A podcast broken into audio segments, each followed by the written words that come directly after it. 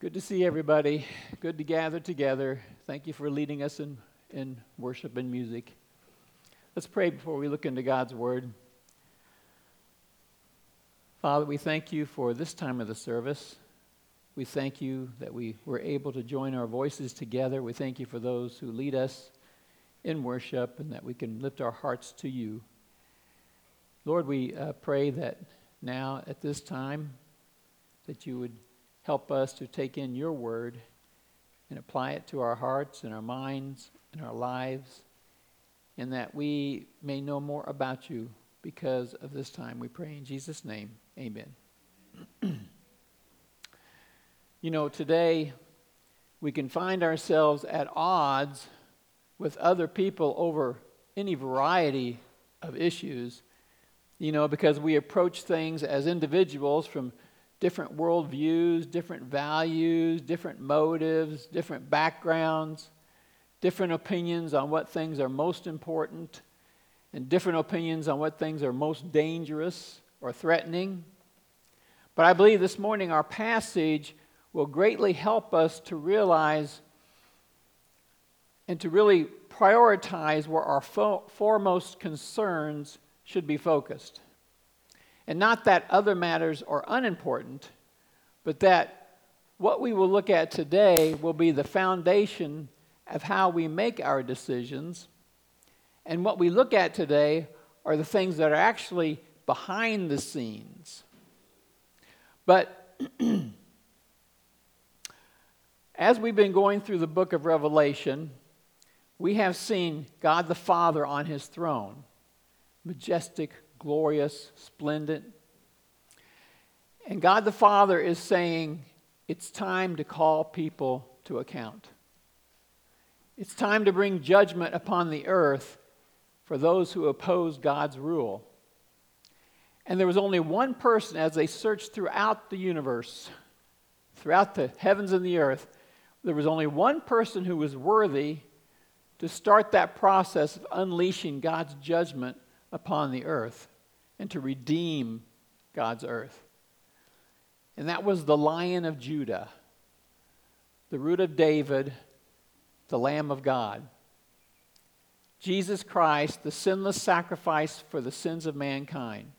And he was the only one that was worthy to break the seals off the scroll, which unleashed the beginning of God's judgment upon the earth, the beginning of God's end-time judgments upon the earth and those who refuse to turn to him.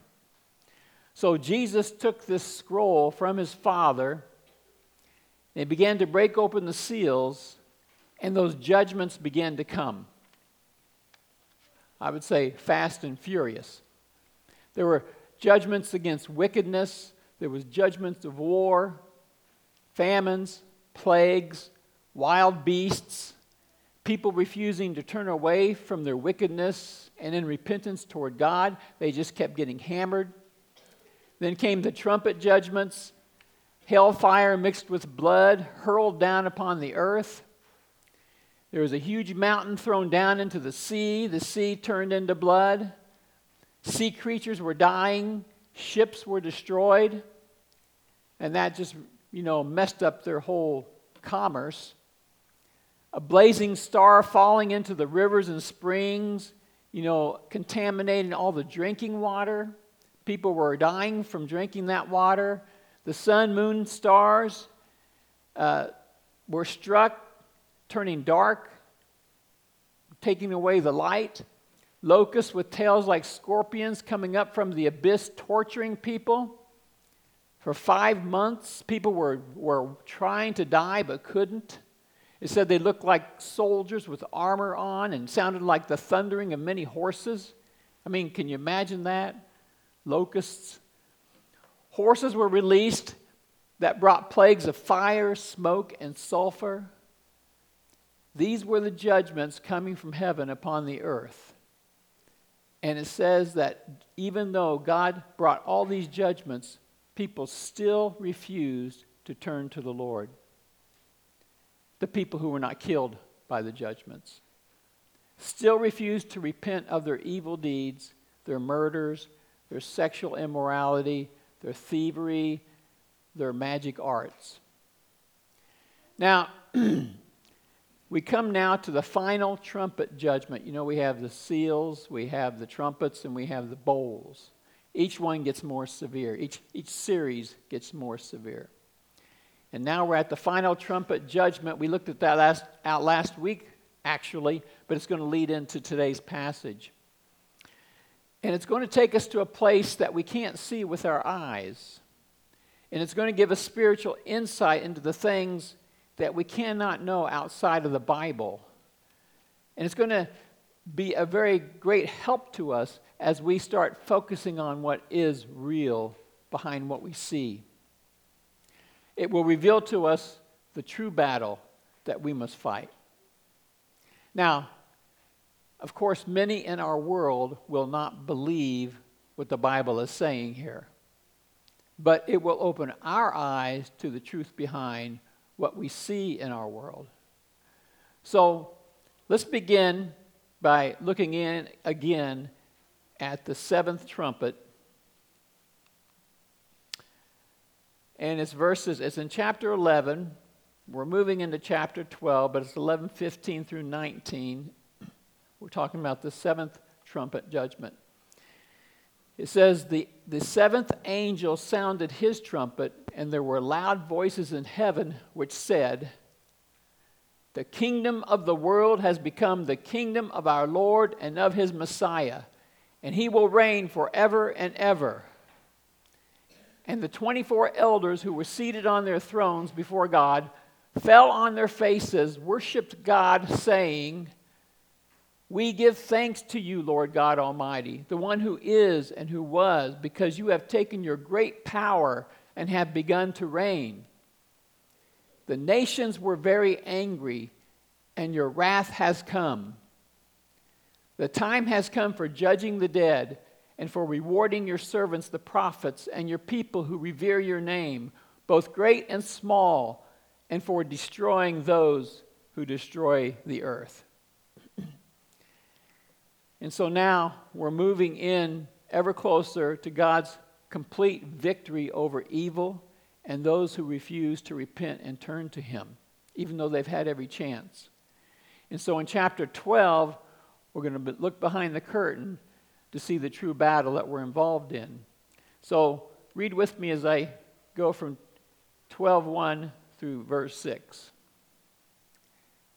Well, I forgot a verse there. The God, then God's temple in heaven was opened, and within his temple was seen the Ark of his covenant. That is the presence of God. The Ark of his covenant was his presence with the Israelites as they traveled for forty years in the desert. And so as that seventh trumpet sounded, then you could see up in heaven, John could see, and within his temple was the Ark of the covenant, signifying the presence of God. So two of them. "And there came flashes of lightning, rumblings, peals of thunder, an earthquake, and a severe hailstorm." That's just the, the glory and the power coming from the throne of God. But now, chapter twelve. It says, "A great sign appeared in heaven, a woman clothed with the sun, with the moon under her feet, and a crown of twelve stars on her head." A lot of symbolism here, and we'll, we'll look at that in a minute. But this is what John saw when he looked up. A woman clothed with the sun, moon, and stars. "She was pregnant and cried out in pain as she was about to give birth." Then another sign appeared in heaven. An enormous red dragon with seven heads and ten horns and seven crowns on its heads. Its tail swept a third of the stars out of the sky and flung them to the earth. The dragon stood in front of the woman who was about to give birth so that it might devour her child the moment he was born. She gave birth to a son, a male child, who will rule all the nations with an iron scepter. And her child was snatched up to God and to his throne. The woman fled into the wilderness to a place prepared for her by God, where she might be taken care of for twelve sixty days, which is three and a half years. So a lot of symbolism here. and you look into other parts of the Bible to, to get a lot of clues. But this vision comes from the sounding of the seventh trumpet. And the Apostle John says he saw two signs. Now, you know, signs always point to something else, don't they? And like I said, the, these signs will show us where the true battle is, the true battle that we must be in. And the first sign, John says he saw a great sign. And the second sign, it says he saw and another sign. The first sign is a woman clothed with the sun, moon, and a crown of twelve stars on her head. She's clothed in majesty and glory and even victory. She represents Israel, the people of God. She cries out in pain, the pain of labor, as she's about to give birth to the Messiah. And as she's crying out, it's because there's, there's persecution upon her. All of these things have meaning. The twelve stars could, resent, could represent the twelve tribes of Israel and even also the twelve apostles. So it, it's probably the, all the people of God. Then you have the red dragon, another sign. The red dragon in ancient literature was often the description of a, a sea monster, and usually one called Leviathan. The dragon came to represent all the terrors of the sea, you know, back in that time. The Leviathan, the red dragon. He was the presence of evil and death. And it said he had seven heads and seven crowns and ten horns. Now, seven is the number of completeness, fullness, and ten horns represents a multitude or magni- magnitude of power. Horns on animals were their weapon. And so the more horns in a symbol would be more power. And so this, this creature with seven heads, seven crowns, and ten horns, he is masquerading as a sovereign power. And we find out that that's Satan. Satan imitates the true majesty of Christ. He wants to be honored like Christ. He wants to take the place of God. We know that in the Bible, don't we? And in the New Testament, the Apostle Paul calls him as, you know, he has some kind of rule over the earth for a time. And the Apostle Paul calls him in different places, Satan, the prince of this world, the ruler of the kingdoms of the air, and the god of this world. That's him during this time. But the Bible says his rule will come to an abrupt end. It says in our passage that he swept away a third of the stars out of the sky to the earth. And we know that to be when Satan rebelled and he had and he was able to gather one third of the angels to follow him. And they followed him and they became the demons. The woman gives birth to a son who will rule all the nations with an iron scepter. And that fits the description of the Messiah. The dragon is standing in front of the woman to devour the baby. And the dragon wants the Messiah destroyed, and he wants to rule. He doesn't want the Messiah competing with him. Kind of sounds like King Herod, doesn't it? But it's it also goes back to, you know, Satan versus God, Satan versus Christ.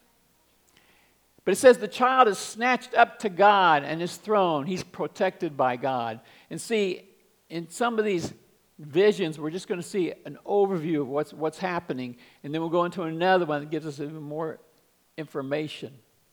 We see Satan coming after God's people. We see him trying to destroy God's son, the rightful king. Satan wants to rule. It's hard for me to even imagine. I, well, what does it take for a, a you know, a, a, peop, a person or a thing that God created to want to take over God's rule? Amazing.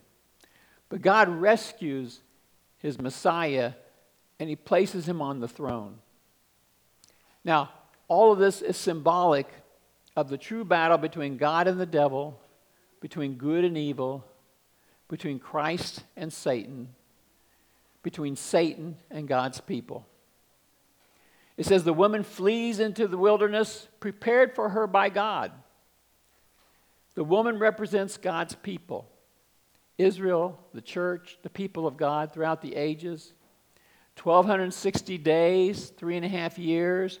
The same amount of time that back in chapter eleven where it said that the Gentiles were going to trample the holy city for forty-two months.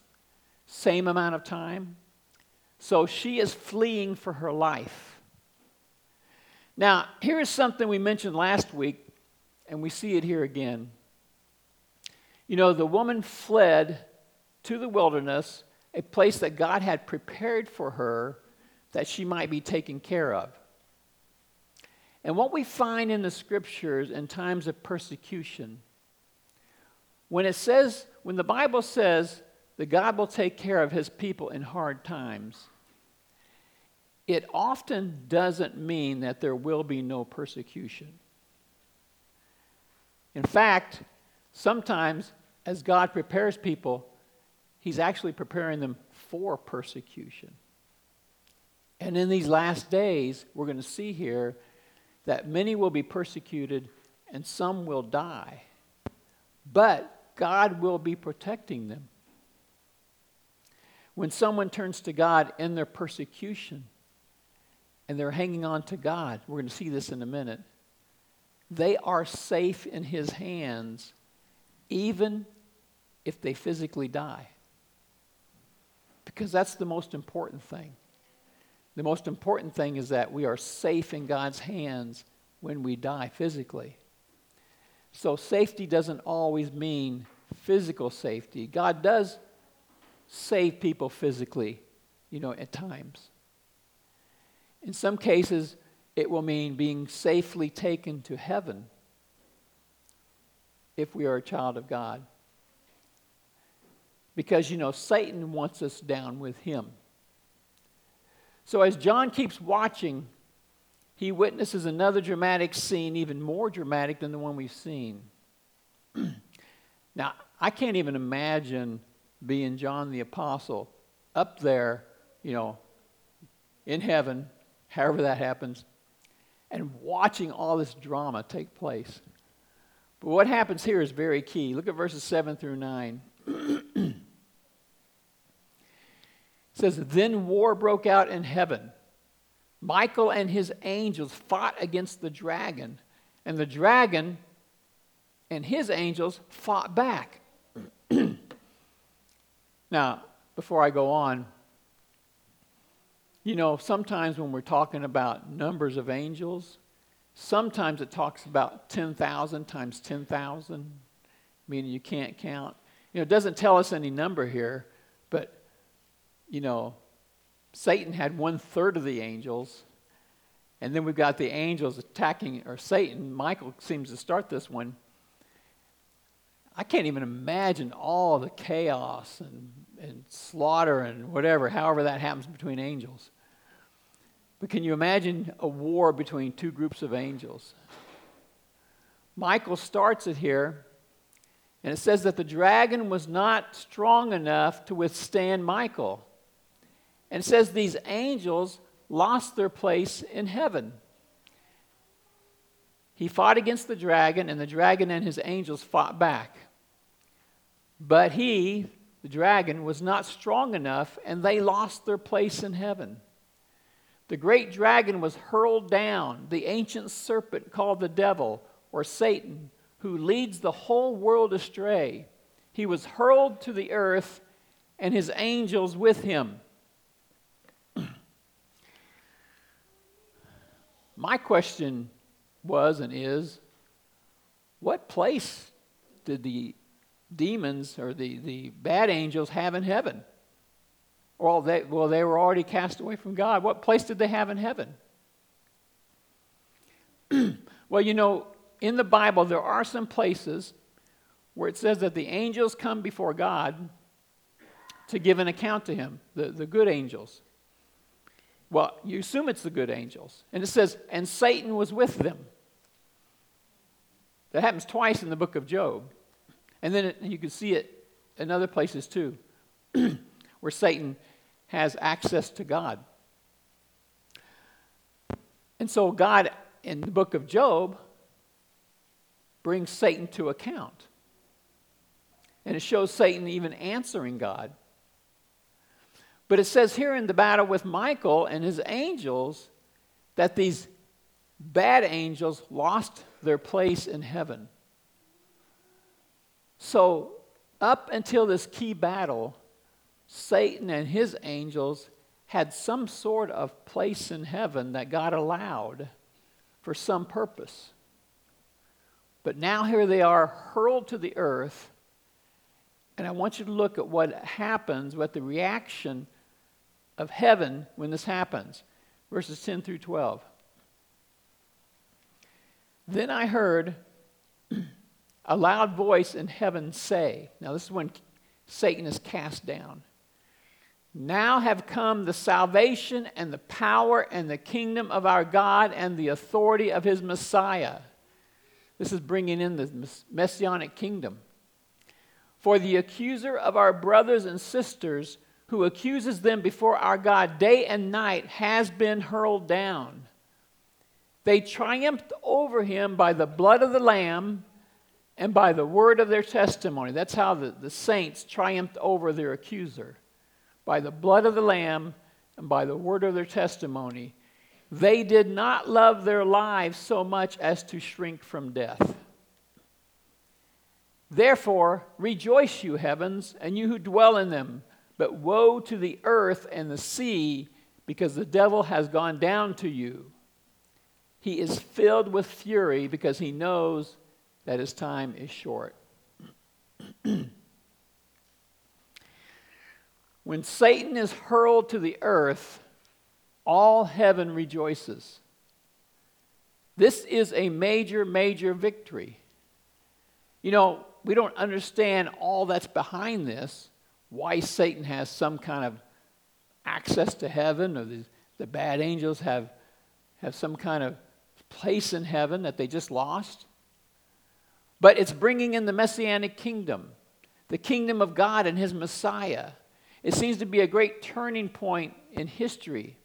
It seems like the expulsion of Satan from heaven is a critical step in ushering in the kingdom. And there's rejoicing in heaven because the accuser of God's people has been cast out. But it also says, as I mentioned, that those who Satan was, was accusing, it says they triumphed over him. In verse eleven, they triumphed over him by the blood of the Lamb and by the word of their testimony. So their faith, their salvation rested in the fact that Christ shed his blood to pay for the sins of mankind. So it was because their faith was solid in Christ that they triumphed over their accuser. And then it says, and by the word of their testimony. Their testimony was how they were acting when they were being persecuted or accused. They stayed faithful to God. They still spoke out for Christ. They didn't turn away from him. And they didn't, they didn't leave their faith. It says they did not love their life so much as to shrink from death.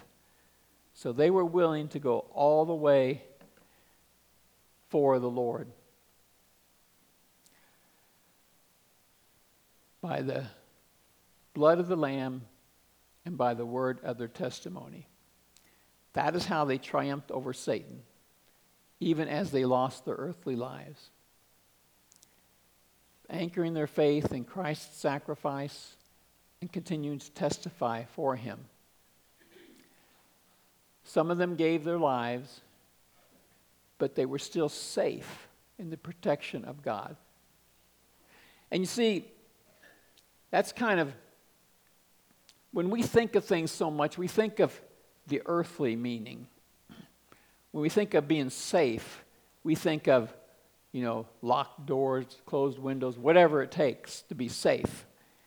Well, here are people who were safe and they gave their lives because they were safe, you know, in the real battle, the real battle of hanging on to Christ and becoming and and being taken to heaven because of their faith. And in that sense, they defeated Satan. But now the voice of heaven tells those in heaven they can rejoice. But he says, woe to the earth and sea, because Satan is filled with fury and he knows his time is short. So let's look at our last verses as we go to verse thirteen through seventeen. It says, when the dragon saw that he had been hurled to the earth, he pursued the woman who had given birth to the male child. The woman was given the two wings of a great eagle so that she might fly to the place prepared for her in the wilderness, where she would be taken care of for a time, times, and half a time. That's that same twelve sixty days or forty-two months, out of the serpent's reach. Then from his mouth, the serpent spewed water like a river to overtake the woman and sweep her away with the torrent. But the earth helped the woman by opening its mouth and swallowing the river that the dragon had spewed out of his mouth. Then the dragon was enraged at the woman and went off to wage war against the rest of her offspring, those who keep God's commands and hold fast to their testimony about Jesus. We read that the voice from heaven tells heaven they can rejoice because the devil has been hurled to the earth. And it says, woe to the earth because he's filled with fury and he knows he doesn't have much time. So we know in this that things are going to get rough on the earth because Satan is furious and he knows he doesn't have much time. And he's trying to gather all that he can, everyone he can. But then when we read these verses, we see how God protects the woman. That's the, the children of God, or, you know, the kind of the, the matriarch of the children of God, protects the woman by helping her to escape to a place outside of Satan's reach. Satan spews a river out of his mouth to overtake the woman, but God causes the earth to swallow the water, so Satan goes after her children. All that symbolism there showing how Satan works and what the in the battle that we're in. So here's what I see. We can see from this passage that God has everything under control. All the steps. You know, not everything is good for the people involved. You know, not everything is comfortable. But God has it all under control. He allows Satan a certain amount of freedom. But Satan can only do what God allows him to do, you know, at the time he allows him to do it. God sets his boundaries. Now, we do see that God does allow his people to suffer. He even allows some of his faithful people to die at the hands of evil people in some instances. And we know that to be true.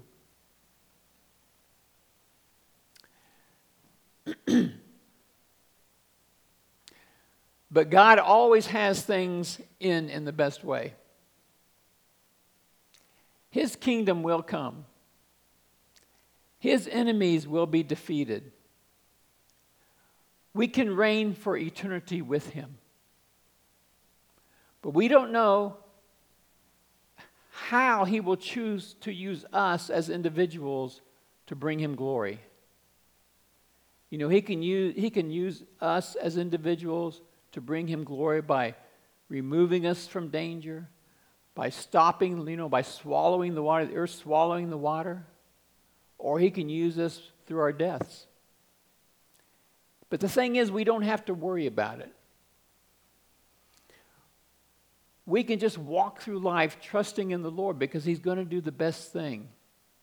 And we can emerge from every single trial and every circumstance in triumph by remaining faithful to him. no matter how much it, it damages us or hurts us, we remain faithful to him. And it's by the blood of the Lamb and the word of our testimony. It's with our faith placed solidly in him, no matter the outcome. And so my suggestion is, let's not overburden ourselves with fear of what might happen. Let's just take great comfort in the fact that God is in control of all things. And with our faith in him, we know the ending. He's doing all that needs to be done in order to defeat sin and Satan. Satan is a very, very powerful enemy, but he's no match for God. And God has already won the victory. Satan has to answer to God. He walks in there with the angels, and he, he gets called to account. Now, we run into trouble when we get too caught up in having everything just right on the present earth. You know, we're so earthly minded because that's who we are, right? We're made from the earth. We live on the earth. Our whole life is on the earth. But then we forget about what's behind everything. And and we can get easily too caught up in having everything just right on this present earth. And if things go wrong, it gets us upset. I need to look past this present earth to the new earth and the coming of the kingdom of God. And that God's protection and his help to us often is helping us to the kingdom of God. And then, if we have that mindset, we can be champions when we stake our claim in the blood of Christ and the blood of the Lamb and the words of our testimony. And that is our victory over Satan. So we can just remember, Satan has lost his place in heaven. I don't know what all that means exactly. And we are on our way to claiming ours. And that is the true battle we fight. Let's pray. Father, we just thank you for reminding us what is true and what is true beyond what we can see. And thank you for your word that just encourages us, teaches us, helps us, points us in the right direction, and tells us what is the most important. And Lord, we pray that you would keep that upon our minds and help us to remind each other and live that way in front of each other and in front of others. We pray that many will come to know you in these days, in these days of trouble, and that we can be there to help them. We pray in Jesus' name. Amen.